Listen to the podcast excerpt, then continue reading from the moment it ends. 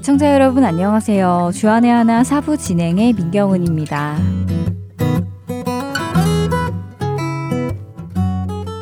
요즘에 청소년들이 가지고 있는 미래의 꿈 중에는 많은 사람들의 사랑과 관심을 받는 연예인이 상위권에 올라가 있다고 하지요. 또 그 연예인 못지않게 청소년들에게 인기 있는 직업 중 하나가 운동선수이기도 한데요. 그런데 이렇게 사람들의 시선을 한 몸에 받는 그들이 겪는 고통이 있다고 합니다. 바로 사생활이 없다는 것인데요. 관심을 받다 보니 늘 파파라치나 스토커 등으로부터 스트레스를 받고 있다고 합니다. 때로는 사생활이 침범당하여 고통을 당하기도 하고, 그렇게 사생활이 노출되어 그동안 쌓아왔던 이미지가 한순간에 나락으로 떨어지기도 한다고 하는데요. 최근 뉴스에는 한 유명한 스포츠 스타가 공경에 빠지게 되었다는 소식이 있었습니다. 평소 경기 실적도 좋았고 한 가정의 아버지로서 좋은 이미지, 또 꾸준히 세계 어린이들을 돕는 유니세프라는 단체에 많은 돈을 기부하여 기부왕이라는 별명까지 얻은 선수였는데요. 그런 그가 공경에 빠지게 된 것은 그의 이메일이 해킹을 당하게 돼서였습니다. 자신의 이메일이 해킹을 당했다는 것은 자신의 사적인 내용들이 다 드러나게 되었다는 것인데요. 자신의 개인 이메일이 해킹을 당한 것은 분명 그를 피해자로 만들었습니다. 그런데도 피해자인 그가 오히려 언론으로부터 비난을 받기 시작했습니다. 그의 이메일에는 어떤 내용이 들어 있었길래 그가 비난을 받기 시작한 것일까요? 먼저 찬양 함께 들으신 후 계속해서 말씀드리겠습니다.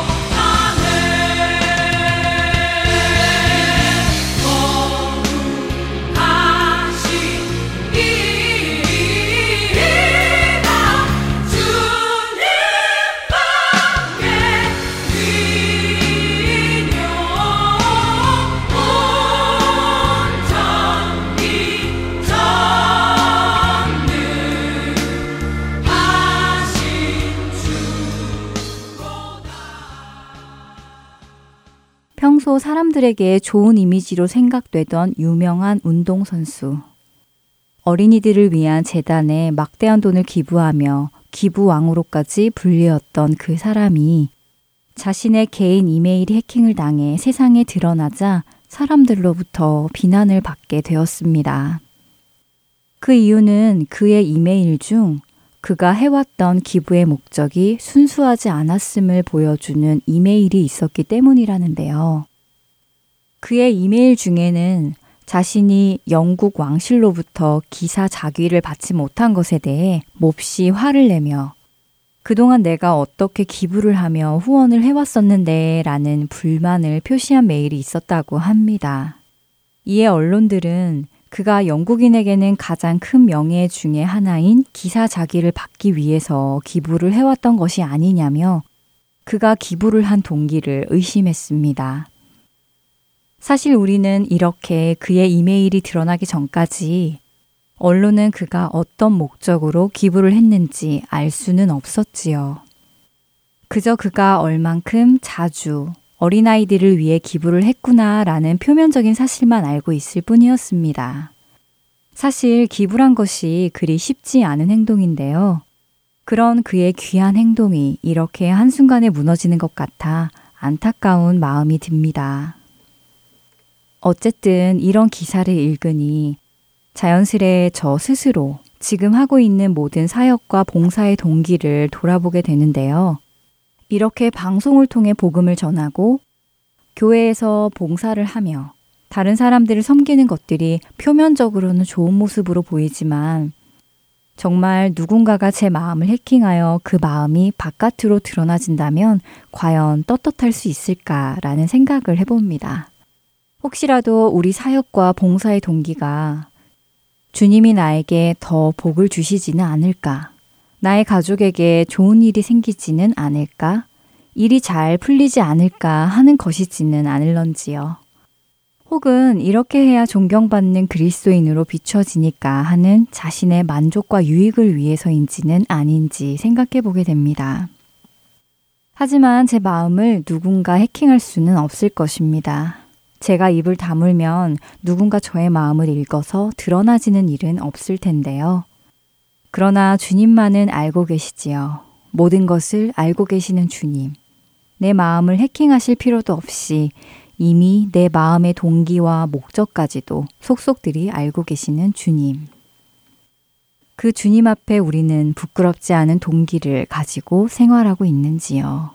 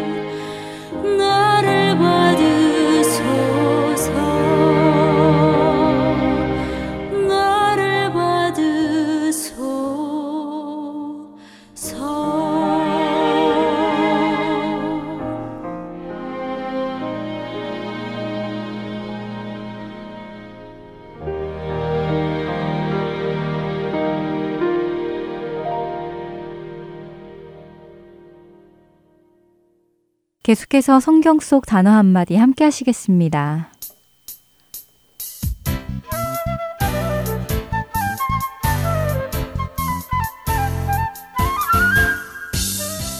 여러분 안녕하세요. 성경 속 단어 한마디 진행의 이다솜입니다. 오늘은 성경 한 구절 읽어드리면서 시작하려고 하는데요. 창세기 22장 5절 말씀입니다. 이에 아브라함이 종들에게 이르되 너희는 나귀와 함께 여기서 기다리라. 내가 아이와 함께 저기 가서 예배하고 우리가 너희에게로 돌아오리라 하고 방금 읽어드린 이 창세기 22장의 이 구절이 예배라는 단어가 성경에서 처음 사용된 구절이라고 합니다. 우리는 매주 주일 교회에 가서 예배를 드리는데요. 과연 예배는 무엇일까요? 오늘 성경 속 단어 한마디에서 예배에 대해서 알아보려고 합니다. 예배는 예도, 예절의 예, 절하다, 굽히다의 배라는 한자어로 만들어진 단어로 신에게 공손한 마음으로 절하는 일, 신 앞에 경배하는 의식 또는 행위라고 사전은 정의합니다. 그렇기에 우리는 예배를 쉽게 말해 하나님께 예를 갖추고 경배하는 행위라고 말할 수 있겠죠? 영어로 예배는 어떤 의미를 가지고 있을까요? 영어로 예배는 worship이라고 하지요. Worship이라는 단어는 앵글로색스너에서 유래한 것으로 가치라는 worth와 어떤 상태나 신분을 나타내는 ship의 합성어라고 합니다. 즉, 존경과 존귀를 받을 만한 가치가 있는 존재라는 뜻이며 그런 맥락에서 하나님께 하나님께서 받으시기에 합당한 존경과 영광을 돌리는 것이 예배라고 정의하고 있는 것이겠지요. 히브리어로 예배는 샤하라고 하는데요. 샤하는 엎드리다, 스스로 절하다, 몸을 구부리다, 겸손하게 구하다 등의 의미를 가지고 있는 단어입니다. 그래서 이 샤하라는 단어가 창세기 22장 이전에도 사용되기는 했지요. 바로 엎드리다 혹은 몸을 땅에 굽히다 하는 의미로 말입니다. 하지만 이 샤하라는 단어가 예배로 번역된 것은 바로 이 창세기 22장 아브라함이 하나님께 이삭을 제물로 드리러 갈 때 처음 된 것인데요. 이 장면을 보면 예배를 참석하는 마음가짐이 어떠해야 하는지 알 수 있는 것 같습니다. 아브라함은 자신의 아들 이삭을 제물로 드리라는 하나님의 명령에 순종하러 가는 길이었습니다. 전능하신 하나님 앞에 엎드려 그분의 말씀에 순종하러 가는 길을 예배를 드리러 간다고 종들에게 이야기를 한 것이지요. 하나님께서 주신 약속의 아들 이삭, 그 이삭을 하나님의 말씀을 따라 번제로 드리러 가는 것, 그것이 예배의 모습이었지요. 신약으로 넘어와 헬라어로 쓰여진 예배의 의미를 마지막으로 간단히 짚어보겠습니다. 예배는 헬라어로 프로스키네오라고 하는데요. 이 단어는 뭐뭐에게라는 뜻을 가진 프로스와 입맞추다라는 뜻의 퀴네오가 합해진 단어로 본래는 종이 주인에게 존경심을 가지고 그 발에 입맞추는 것을 가리켰다고 합니다. 주인의 발에 입을 맞추기 위해서는 어떤 자세가 나올까요? 당연히 무릎을 꿇고 허리를 굽혀야만 하겠죠? 자신의 배를 땅에 대고 완전히 엎드려야만 할 수 있는 자세입니다. 그래서 이 행위는 존경을 표하는 행위를 의미한다고도 하네요. 주인에게 존경심을 가지고 그 발에 입을 맞추는 것처럼 주님을 경외하는 마음으로 예배를 드려야 하는 것이지요. 예배를 드린다는 것은 순종하는 것이며 존경과 존귀함을 표현하는 것이며 절하는 것이며 종이 주인에게 존경심을 가지고 그 발에 입맞추는 겸손함으로 나아가는 것이라고 할 수 있을 것입니다. 예수님께서 요한복음 4장 24절에서 말씀하셨습니다. 하나님은 영이시니 예배하는 자가 영과 진리로 예배할지니라. 우리의 삶이 하나님께서 받으시기에 합당한 예배가 되기를 소망하며 성경 속 단어 한마디 오늘은 여기에서 마치겠습니다. 저는 다음 시간에 다시 찾아뵐게요. 안녕히 계세요.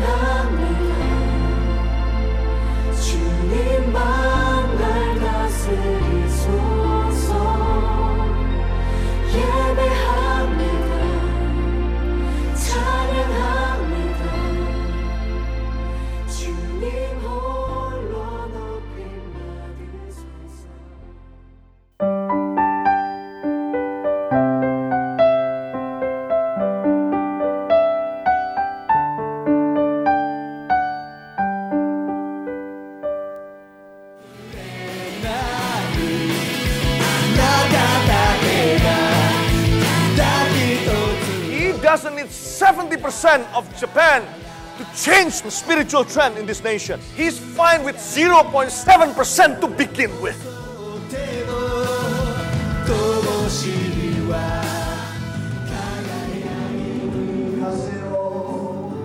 하나님을 향해 부르짖는 일본인들의 간절한 마음이 들리십니까? 크리스천 인구가 1%도 되지 않는 척박한 영적 사막 일본. 그 사막의 땅에도 복음의 씨앗이 뿌려져야 할 것입니다. 하트앤소울 복음 선교회에서는 이 일을 위하여 일본어 방송 CD를 제작하였습니다. 주위에 있는 일본인들에게 이 CD를 전하고 싶은 분들은 전화번호 602-866-8999로 연락 주시기 바랍니다.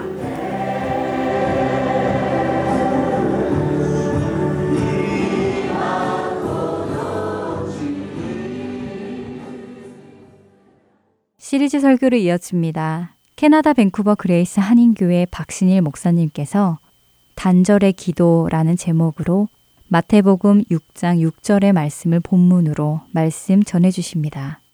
은혜 시간 되시길 바랍니다. 오늘은 마태복음 6장 6절 말씀으로 단절의 기도라는 제목으로 말씀을 나누려고 합니다. 다 함께 우리 보시도록 하겠습니다. 우리 함께 봉독합니다. 너는 기도할 때 내 골방에 들어가 문을 닫고 은밀한 중에 계신 내 아버지께 기도하라. 은밀한 중에 보시는 내 아버지께서 갚으시리라. 아멘. 다시 한 번만 함께 봉독합니다. 너는 기도할 때 내 골방에 들어가 문을 닫고 은밀한 중에 계신 내 아버지께 기도하라. 은밀한 중에 보시는 내 아버지께서 갚으시리라. 아멘. 이 마태복음 6장에 우리가 지금 기도에 대한 말씀을 나누는 중에 마태복음 6장의 말씀을 나누고 있는데 오늘은 이 6장의 산상순에 나오는 이 부분은 어떻게 기도할 것인가? 예수님이 우리들에게 직접 어떻게 기도하는 것이 예수 그리스도를 믿는 사람들에게 하나님 믿는 사람들에게 좋은 기도인가를 가르쳐 주시는 기도의 모범들입니다. 그런데 오늘 성경 말씀에는 그 기도의 방법 중에 하나가 골방으로 가서 기도하라고 말씀하십니다. 혼자 있는 곳으로 가라는 것입니다. 그리고 골방에 들어간 후에 문을 닫으라고 말씀하십니다. 문을 닫는다는 것은 단절을 의미합니다. 차단된다는 걸 뜻합니다. 그리고 은밀한 중에 계신 하나님 아버지께 기도하라고 하십니다. 저는 6장 6절을 읽으면서 이것을 단절의 기도다라는 제목을 저는 붙이고 싶었습니다. 왜냐하면 이 성경을 읽어보니까 우리가 기도할 때 무엇인가를 끊어버리기를 원하시는 의도가 너무나 많이 이 안에 담겨 있기 때문입니다. 이 기도는 무엇과 단절하는 것일까? 저는 이 구절을 이해하기 위해서 이 앞절에 5절부터 기도에 대한 설명을 하시는데 5절에 뭐라고 말씀하시는지 우리가 먼저 보면 6절의 말씀의 의도가 더 분명히 드러난다고 생각합니다. 그래서 5절을 먼저 읽고 6절을 설명드리도록 하겠습니다. 예수님은 5절에 이렇게 말씀하십니다. 너희는 기도할 때 외식하는 자와 같이 하지 말라. 여기 외식하는 자는 위선자를 말합니다. 위선자처럼 기도하지 말라고 말씀하십니다. 그 위선자는 어떤 사람을 위선자라고 말하냐면 지금 기도에 관한 한 그들은 사람에게 보이려고 회당과 큰 거리 어귀에 서서 기도하기를 좋아하느니라. 여러분, 이 사람들이 기도하는 걸 좋아한다는 겁니다. They love to pray. 기도하는 걸 좋아하는 목적이 뭐냐 하면 내가 기도하는 것을 다른 사람들이 볼 수 있도록 그는 기도한다는 것입니다. 이런 사람들을 위선자라고 말한다는 겁니다. 종교적 위선자입니다. 그러면서 하신 말씀이 내가 진실로 너에게 이르니 그들은 자기 상을 이미 받았느니라. 기도의 형식을 가지고 있는데 하나님은 그들의 상을 이미 받았답니다. 이거는 하나님이 주신 응답을 받는 게 아니라 그들이 원하는 것을 이미 다 얻었다는 겁니다. 왜? 자기가 사람들 앞에 기도하는 걸 좋아하기 때문에 기도는 하나님께 하는 것인데 내가 기도하는 사람인 거좀 알아도 옆에 그걸 다 이미 보여줬기 때문에 사람들로부터 저 사람이 기도하고 있다는 것을 알게 되었다. 그래서 상을 다 받아버렸다는 겁니다. 하나님의 응답이 있다는 말은 아닙니다. 기도할 때 위선자처럼 하지 말라는 겁니다. 그 위선자들은 보이는 데서 기도하는 걸 좋아한다는 겁니다. 그리고 하신 말씀이 6장 6절에 이 말씀입니다. 너는 기도할 때 위선자처럼 하지 말고 내 골방에 들어가 문을 닫고 은밀한 중에 계신 내 아버지께 기도하라. 오늘 첫 번째 나누려고 하는 것은 이것입니다. 골방에 들어가 문을 닫고 기도하는 것입니다. 이 골방 기도는 앞에 하지 말라고 하셨던 기도와 대조가 됩니다. 우리가 기도하면서 사람들 앞에서 기도하는 것을 피할 수는 없습니다. 그것을 하지 말라는 것은 아닙니다. 더 중요한 것은 골방에 들어가 기도하라는 말의 의미가 무엇인지를 우리가 깨닫는 것입니다. 여러분 상상해 보세요. 우리가 사람들 앞에서 있는 데서 기도하다가 혼자 기도의 시간을 갖는다. 골방에 들어간다는 거죠. 이 말은 하나님과 나와 1대1로 만나는 기도의 시간을 가지는 겁니다. 1대1의 기도입니다.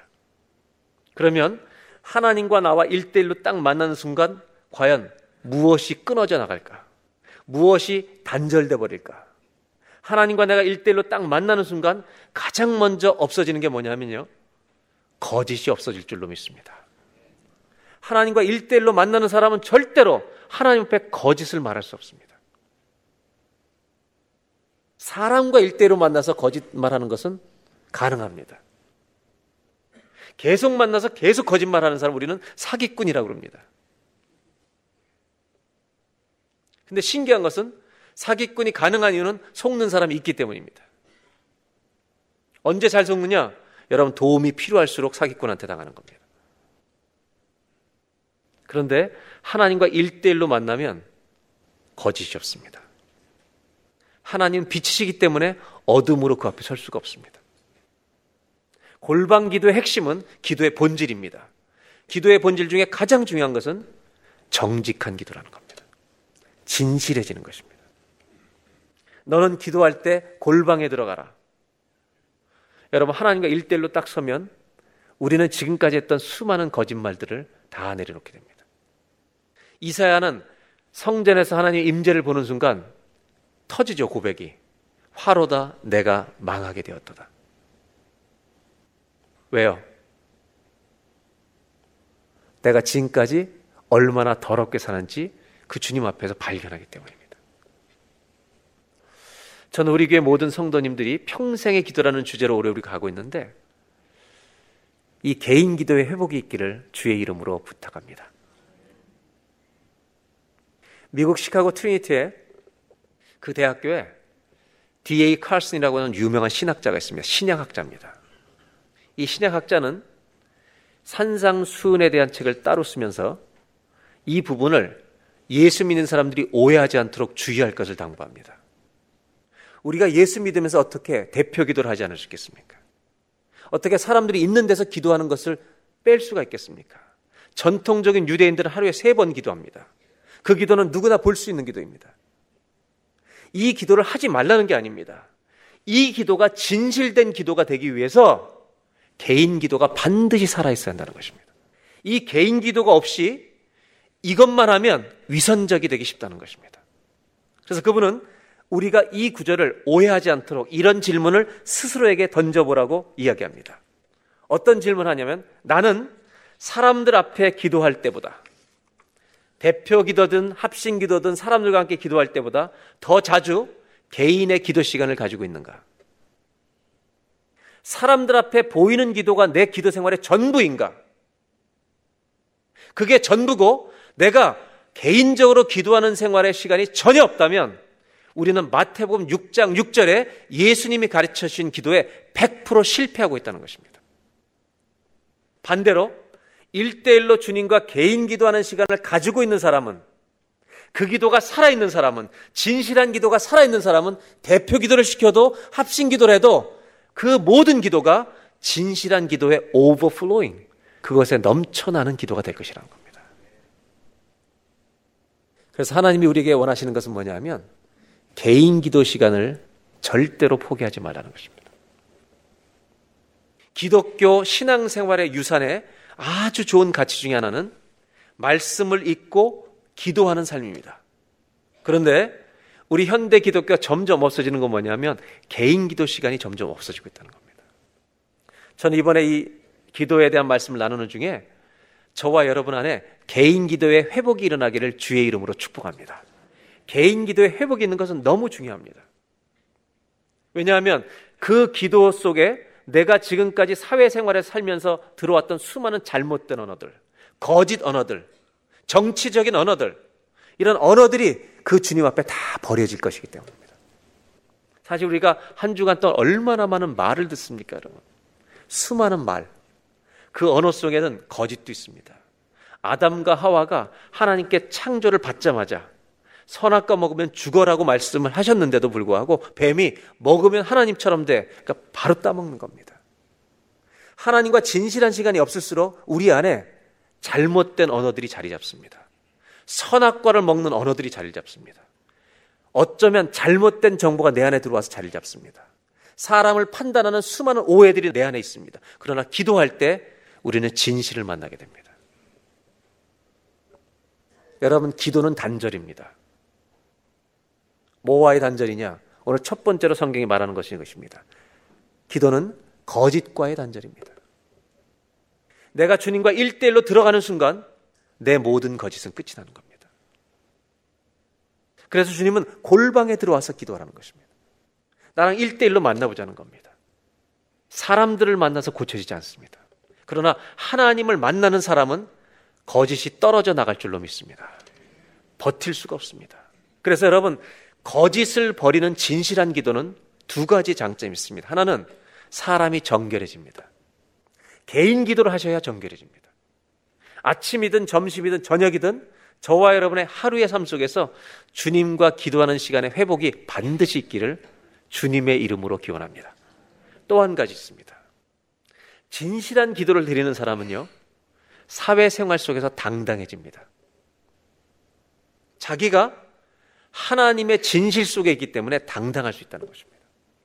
그 진실이 없는 사람은 비굴해집니다. 정치를 하게 됩니다. 오늘 성경에 나오는 예수님의 말씀이 이거죠.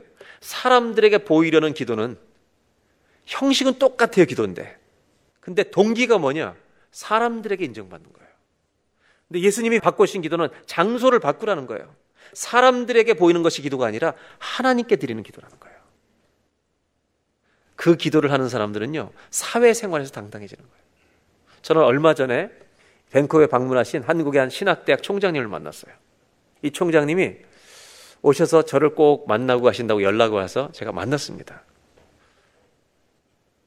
제가 한국에 있는 신학대학 총장님을 만날 이유는 없어요. 근데 저는 혹시라도 그런 만남이 있을 때 좀 두려워요. 뭐 재정을 도와달라는 거 아닐까. 만났는데요. 이분이 이민 목회를 미국에서 경험하신 분이에요. 그리고 이 학교의 특징은 제3세계, 잘 못 사는 회교권이 이런 나라에 거기 크리스찬들이 신학교에 와요. 그래서 한국어로 MDB 석사 과정이 있고 영어로 하는 코스가 있어요. 그런데 제가 참 충격적이었던 것은 제3세계 오는 모든 외국인들은 100% 장학금을 지원해 주는 거예요. 그래서 그들이 신학교를 돌아가서 끝나고 돌아가서 그 나라에서 너무나 아름다운 선교사 목회자로 감당하고 사는 거예요. 여러분 학비만이 공짜가 아니라 기숙사까지 음식비까지 다 돈 한 푼도 없이 공부를 다 마칠 수 있도록. 그래서 딱 그 얘기를 듣는 순간 아, 이 학기 돈이 필요하네. 그러니까 이 총장님이 모금을 하러 다니세요. 무슨 얘기를 하시냐면 자기는 비굴하게 모금하지 않는데요. 한 번은 학교에 한 2억 정도 돈이 필요한데 그 돈이 없어서 기도하기 시작했대요. 당신은 늘 성전에 들어가서 기도하신대요. 새벽 기도를 그 학교에서 매일 하는데 총장님이 한 번도 안 빠지고 하시는 거예요. 거기 있는 한. 그래서 이 문제를 놓고 총장님이 기도를 하고 있어요. 자니 본인이 기도하고 있는데 하나님이 기도 중에 자기가 알고 있는 어느 교회 목사님을 계속 생각나게 하시더래요. 그래서 제가 그분이 정치적인 어떤 저기가 되지 않도록 기도로 계속 컨펌을 받았대요. 그 목사님한테 연락을 드렸대요. 그래서 식사하자 그래서 만났는데 이 총장님이 가서 2억을 도와달라고 말하지 않았다는 거예요. 어떻게 하냐면 2억 명수증을 가지고 왔대요.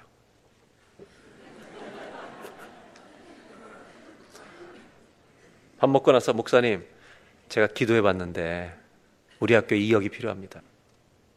자기는 정치적으로 말하고 다니면 거짓말 할까봐 싫다는 거예요. 기도했는데 목사님 교회가 2억을 하면 좋겠다는 마음을 주셨습니다. 영수증 드릴 테니까 잘 해보시라고. 저는 그 얘기를 듣는데 너무 기분이 좋았어요. 내가 저렇게 할 수 있을까? 저분은 기도했기 때문에 하는 거예요. 왜? 자기의 유익도 아니에요. 그분을 만나고 점점 어려워지는데 이제 그 담당 회계 파트 연락을 했대요. 돈 들어온 게 있냐? 없습니다. 1주가 와도 없고 2주가 와도 없고 3주가 와도 없고 주님 이거 어떡합니까? 한 달 지나니까요. 두 달쯤 될 때 연락이 왔대요. 회계부서에서 총장님 2억이 입금됐습니다. 어느 교회야? 그 교회입니다. 진실하면 당당해지는 거예요, 여러분. 너무 염려하지 마세요. 저한테 돈 내라는 학교는 아니에요. 그분이 그런 얘기를 하시고 저에게 부탁한 것은 그 신학교의 내년도 신학생 수련회 집회인도 해달라고 부탁하신 거예요. 저는요, 교회와 상의도 하지 않고 제가 대답했습니다. 갑니다. 내가 당신의 학교 보고 싶다고. 여러분, 진실하시면 한 주간 동안 사실 때 당당하실 겁니다. 진실하지 않으면 비굴해질 것입니다. 그 진실함은 어디서만 회복되냐면 이 사람 저 사람 만나서 회복되지 않습니다. 내 거짓이 버려지는 곳은 하나님과 내가 일대일로 만나는 골방의 자리입니다. 이 골방이 구약의 지성소를 상징하는 것입니다. 하나님과 일대일로 만나는 내 거짓이 다 벗겨지는 지성소를 매일 여러분 5분, 10분 이상씩 가지고 살아가는 저와 여러분 되시기를 주의 이름으로 축복합니다. 그것이 승리하는 신앙생활의 비결이라는 것입니다. 내 인생을 새롭게 하는 기도의 산실이 된다는 것입니다. 대표 기도도 필요하고 식사 기도도 필요하고 보이는 데서 합심 기도하는 것도 중요한 일이지만 그 기도까지도 진실한 기도가 되기 위해서는 내가 개인적으로 기도하는 시간을 절대로 여러분 양보하지 말라는 것입니다. 개인의 기도가 살아있는 우리 교회 성도님들 되시기를 주의 이름으로 축복합니다. 두 번째 나누려고 하는 것은 6절을 다시 보겠습니다. 너는 기도할 때 내 골방에 들어가 문을 닫고 은밀한 중에 계신 내 아버지께 기도하라. 은밀한 중에 보시는 내 아버지께서 갚으시리라. 골방에 들어가서 기도하는 것이 아니라 골방에 들어간 다음에 문을 닫은 다음에 기도하라는 것입니다. 여러분, 문을 닫는다는 것은 단절입니다. 전 이 문을 닫는다는 말씀을 계속 읽는 중에 하나님이 뭘 닫으라고 그러시는가? 이런 생각을 해봤어요. 뭘 자꾸 닫으라 그러실까? 문을 안 닫으면 세상이 다 보이잖아요, 자꾸. 세상을 닫으라는 거죠. 좀 더 구체적으로 말하면 이런 거죠. 네가 의지하고 싶을 만한 것을 다 닫으라는 거예요. 의지하고 싶은 것을 다 내려놓으라는 거예요. 우리도 이민 생활 하다 보면 이민 생활은 누구를 만나느냐에 결정된다고 얘기를 해요. 그래서 여러분 사람 잘 만나야 돼요. 잘 만나는 것 중요하지만 우리가 좋은 사람이 되는 게 중요합니다. 여러분, 저와 여러분을 만난 사람들이 복이 되는 은혜가 있길 바랍니다. 그런데 사기꾼들도 특징은 똑같아요. 복이 될 것처럼 얘기합니다. 꼭. 그래서 한국에서 이민 올 때 조심하라는 얘기 다 듣고 오시는 거잖아요. 근데 조심하라는 얘기 듣고도 속아요. 그 인간이에요. 왜? 자꾸 사람을 의지하려고 하기 때문에. 이민 생활 하다 보면 어려움이 오면 누가 날 도울 사람인가 찾게 돼 있어요. 그때 예수님 뭐라고 말씀하시냐면 문 닫아. 문 닫으라고.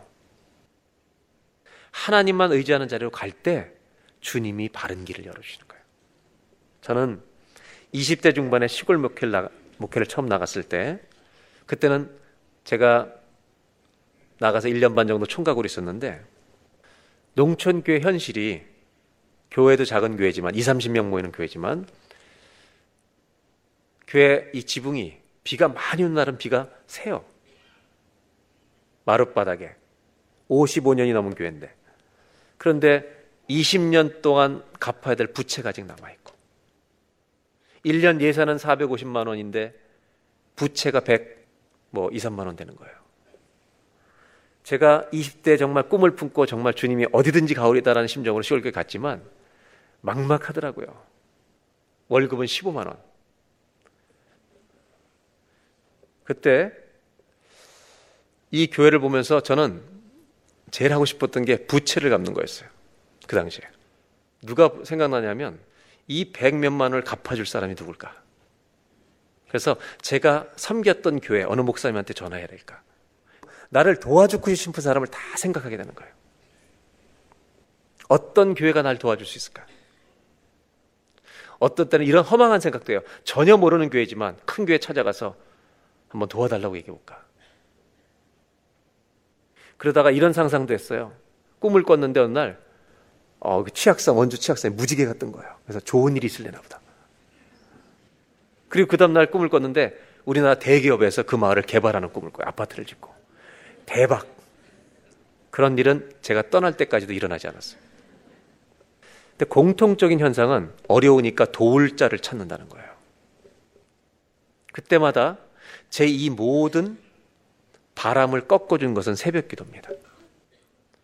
그런 모든 상상과 기대, 망상까지 다 있지만 상상과 망상이 다 섞여 있어요. 새벽 기도 나가면 마룻바닥, 대여섯 명 오시죠. 5시, 여름엔 4시 반, 20대 중반이라는 걸 참고하세요.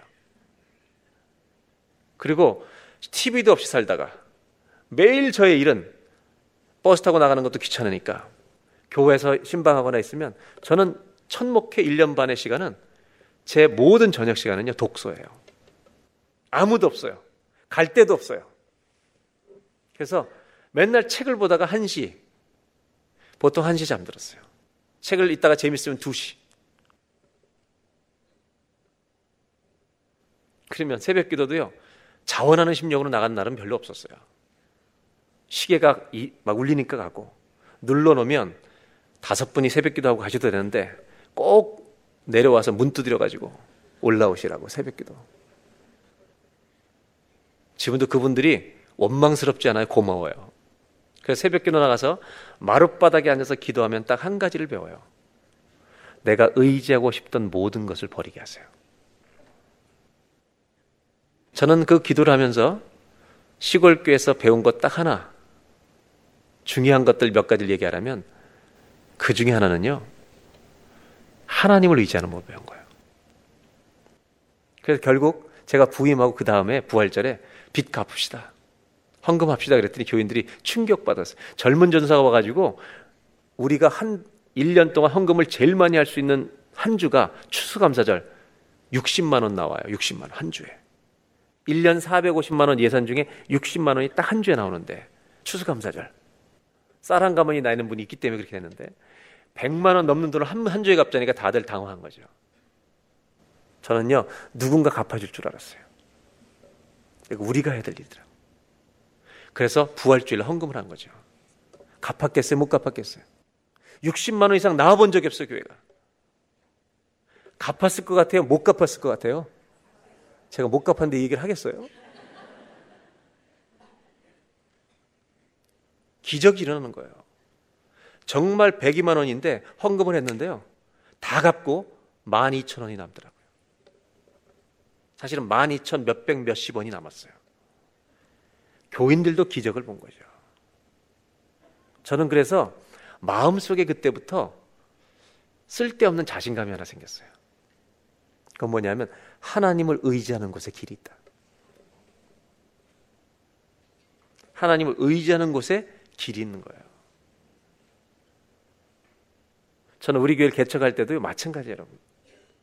제가 있던 교단에서 평생을 몸담고 있던 교단에서 떠나는 것은 쉬운 게 아니에요. 근데 그 교단을 떠나면서 주신 우리가 독립 교단을 있게 되면서 주신 축복 중에 하나가 뭐냐면 제가 우리 그레이스 교회를 개척하고 가장 큰 축복을 받은 것 중에 하나는 교회를 개척했을 때 제일 큰 게 뭐냐면 두려움이었어요. 어떻게 될지 모르니까. 그런데 우리 교회를 개척하고 교단을 떠난 후에 주신 하나님의 최고의 선물은요. 의지할 분이 주님밖에 없었어요. 아무도 도와주지 않아요. 여러분 힘들 때 사람을 의지하지 말라는 것은 아니에요. 근데 의지하기 전에 주님을 의지하는 자리로 가셔야 돼요. 왜 문을 닫으라고 그러냐면 네가 의지하고 싶은 사람을 일단 다 끊어버려. 그리고 내가 너의 응답이라는 것을 체험해봐. 그것으로부터 오는 답이 진짜예요. 오늘 성경에 예수님은 이 말씀을 하시는 거예요. 기도는 문을 닫는 거다. 누구와 문을 닫냐면 내가 의지하고 싶은 모든 것들과 문을 닫으라는 거예요. 이 단절이 일어나는 것이 기도예요.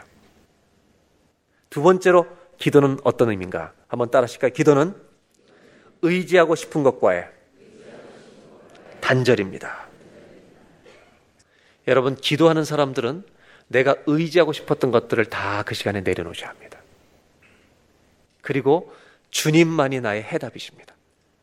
그 자리로 들어가는 것이 성경은 기도라고 말하는 겁니다. 이렇게 할 때 하나님은 어떻게 말씀하시면 6장 6절을 보겠습니다. 다 같이 함께 다시 봉독합니다.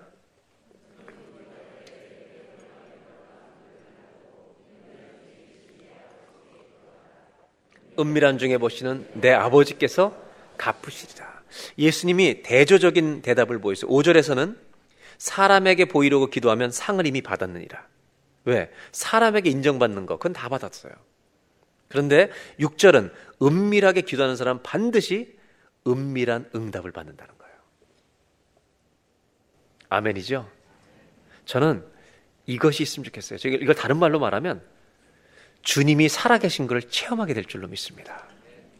신앙은 체험이에요, 여러분. 체험은 아는 거예요.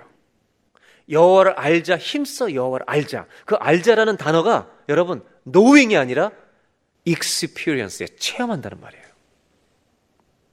호랑이를 아십니까? 호랑이. 아, 질문하는 거예요, 제가. 호랑이를 아십니까? 알아요?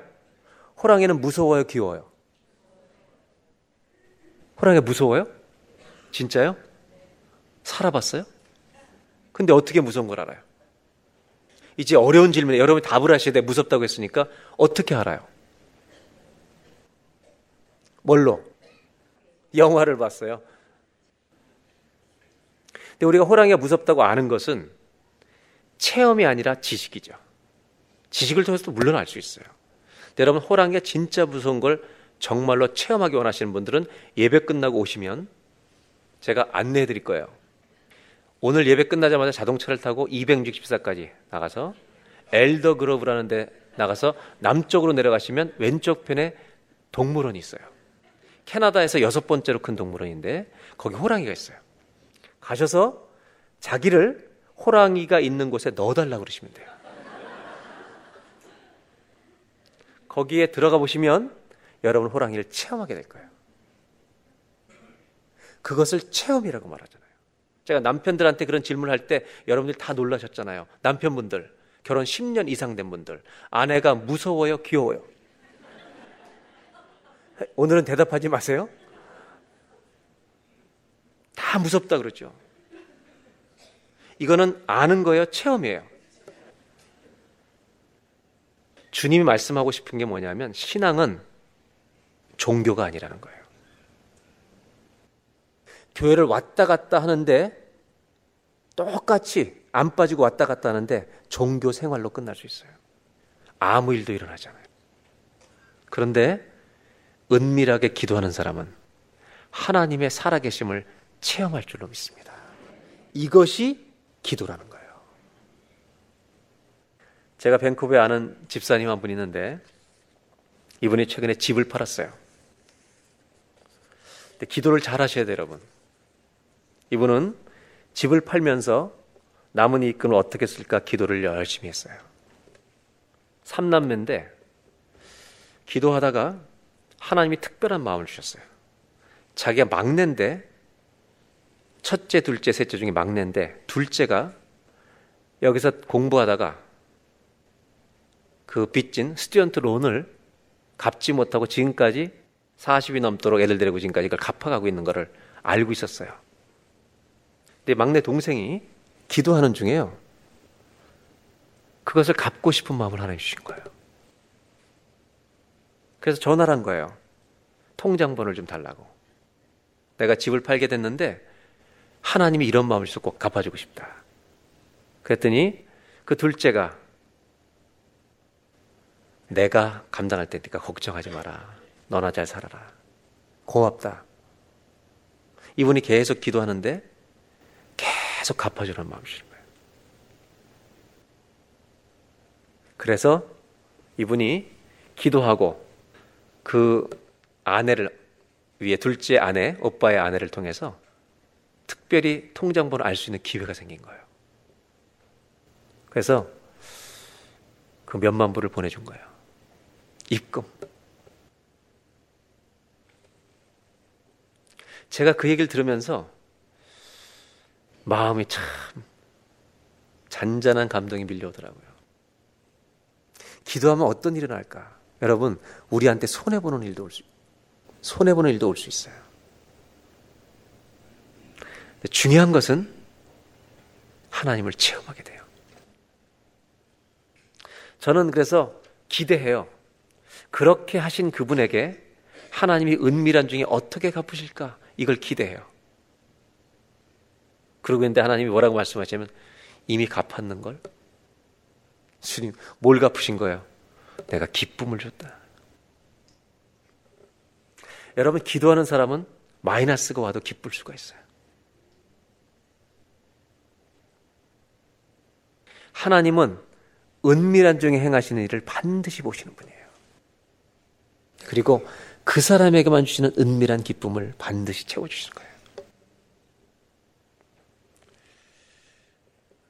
기도하면 종교 생활이 끝이 날 줄로 믿습니다. 아무 일도 일어나지 않는. 내가 하나님 앞에 은밀하게 기도하지 않기 때문에 아무 일도 일어나지 않아요. 교회만 왔다 갔다 하는데. 가나의 혼인잔치 집에 그냥 물 항아리 빼요, 그냥. 맨날 정결 예식으로 있어. 그 도구로만 있어. 아무 일도 일어나지 않아요. 그런데요, 어느 날 예수님이 오셔서 이거 물 가득 채워서 옮겨. 그랬더니 포도주가 되는 거예요. 여러분, 상징적인 사건이에요, 이 기적은. 정결 예식 때 쓰임받는 그냥 물 항아리. 그 정결 예식 종교를 위해서만 늘 있던 그것이 주님의 역사와 기적을 일으키는 도구로 바뀌어진다는 거예요. 하나님이 쓰시면. 저는 우리 모두가 물 항아리 되지 말고 포도주를 나르는 항아리가 됐으면 좋겠어요.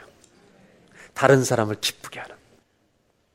예수님 뭐라고 말씀하시냐면 이렇게 골방에서 문을 닫고 기도하면 은밀한 중에 보신 하나님이 반드시 갚으리라. 교회를 다니면서 종교 생활처럼 매주 아주 루틴네스에 빠져가지고 주일날 빠지진 않는데 아무런 감동이 없어요. 그 사람들을 바꿔주고 싶어 하시는 거예요, 주님은. 네가 은밀한 중에 나한테 기도 시작하면 너는 나를 체험하게 될 것이다. 저는 이렇게 주님이 찾으시는 한 사람이 우리가 되시길 바래요. 기도하면 뭐가 단절되는가? 거짓이 단절돼요. 의지하고 싶은 것들과 단절돼요. 또 하나는요, 종교 생활이 끝나는 거예요. 체험이 있는 신앙생활로 바뀌는 거예요. 마지막 나누고 싶은 게 이것입니다. 세 번째로, 기도는 응답 없는 삶과의 단절이라는 것입니다. 응답이 없이 살아가는 사람들의 이 종교 생활은 지루한 것입니다. 그러나 응답이 있는 사람은 예배에 달려가고 싶은 겁니다. 왜? 하나님을 찬성하고 싶어서. 주님은 오늘도 이 기도하는 사람을 찾으십니다. 다 같이 우리 찬송하도록 하겠습니다. 이 찬양은 우리가 아는 찬양인데 이 찬양 부르기 전에 한 가지 말씀드릴 것은 이 골방이라는 방 있잖아요. 골방. 신약학자 중에 이 단어의 의미를 찾다가 하나 발견한 분이 있어요. 이 골방이란 단어가 신약 성경에 어떤 의미로 쓰이는 단어였냐면 너무나 귀하고 값진 보화를 저장해 두는 곳이라고. 이 방이라 골방이라 쓰이는 단어가 그런 의미를 쓴다는 거예요. 그래서 우리가 골방으로 들어가는 순간 하나님의 응답의 보화가 있는 방으로 들어간다는 걸 잊지 마세요. 그곳이 골방입니다. 그런 기도하는 사람을 하나님이 오늘도 한 사람을 찾고 계십니다. 다 같이 찬양합니다. 주를 위한 이곳에 예배하는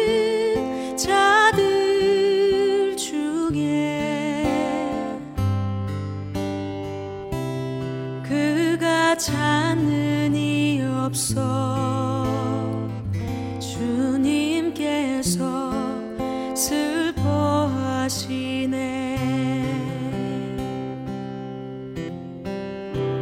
주님이 찾으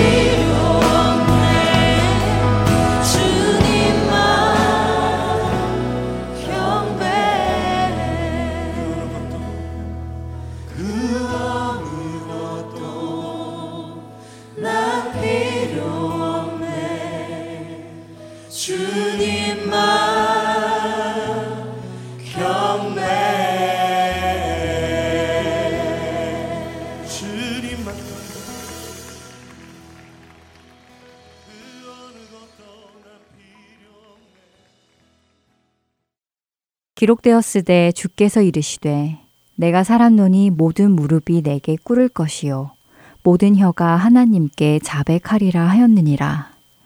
이러므로 우리 각 사람이 자기 일을 하나님께 짓고 하리라. 로마서 14장 11절과 12절의 말씀입니다.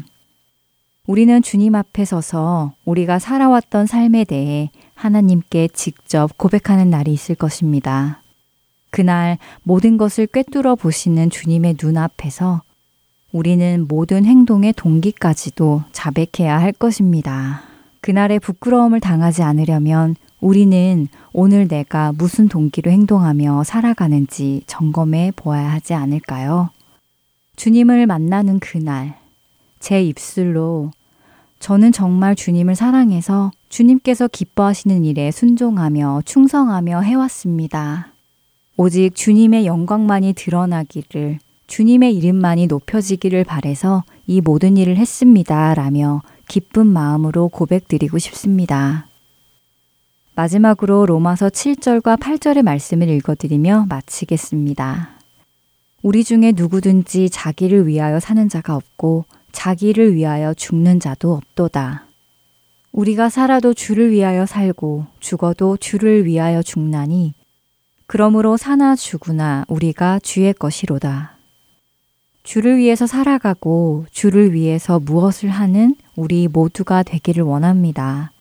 오늘도 우리 안에 무슨 이유로 무슨 일을 하고 있는지 마음에 확정이 있기를 원하며 지금 이 시간 마치겠습니다.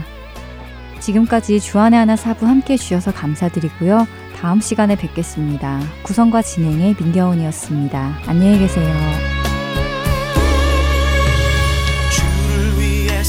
살아가는 것 쉽지만은 않아요. 나의 욕심 부와 명예 내려놓아야 하죠. 하지만 걱정하지 마요. 나를 들이는 순간 아버지의 크신 손이 강하게 붙드시죠 선배들 주를 위해 살았죠. 죽으면 죽으